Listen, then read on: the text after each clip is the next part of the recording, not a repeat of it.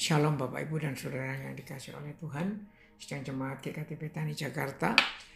Hari ini hari Minggu tanggal 7 bulan Maret tahun 2021 kita kembali dalam acara perjalanan rohani.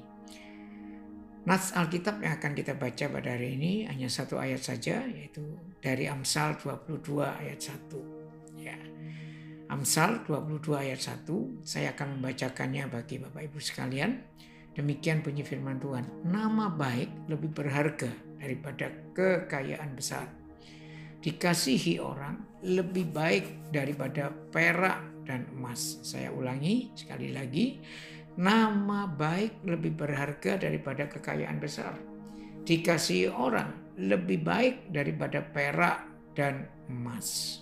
Bapak Ibu Saudara yang dikasih oleh Tuhan, Amsal ini mengajarkan kepada kita bahwa nama baik itu lebih baik dari kekayaan.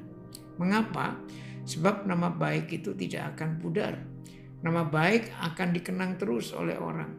Sedangkan kekayaan bisa hilang. Ketika kita memiliki nama baik, maka orang akan percaya kepada kita dan mau berelasi dengan kita. Sebaliknya, reputasi atau nama buruk akan menjadi penghalang untuk mendapatkan kepercayaan. Selain itu, Amsal ini juga mengajarkan kepada kita bahwa dikasih adalah hal yang lebih berharga daripada perak dan emas. Hal ini mengingatkan kita bahwa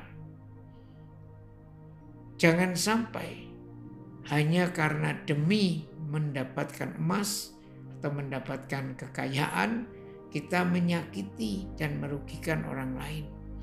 Sehingga reputasi kita menjadi buruk.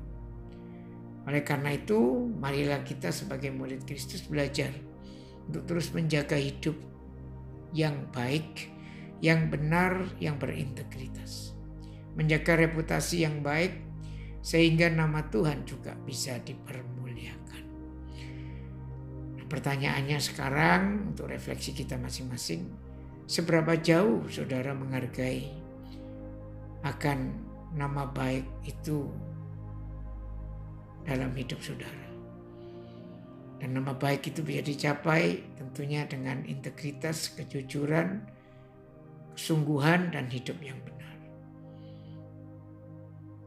Biarlah kita juga ditolong oleh Tuhan untuk menjadi murid-murid Kristus yang berintegritas dan akhirnya dengan integritas reputasi kita yang baik nama Tuhan dipermuliakan.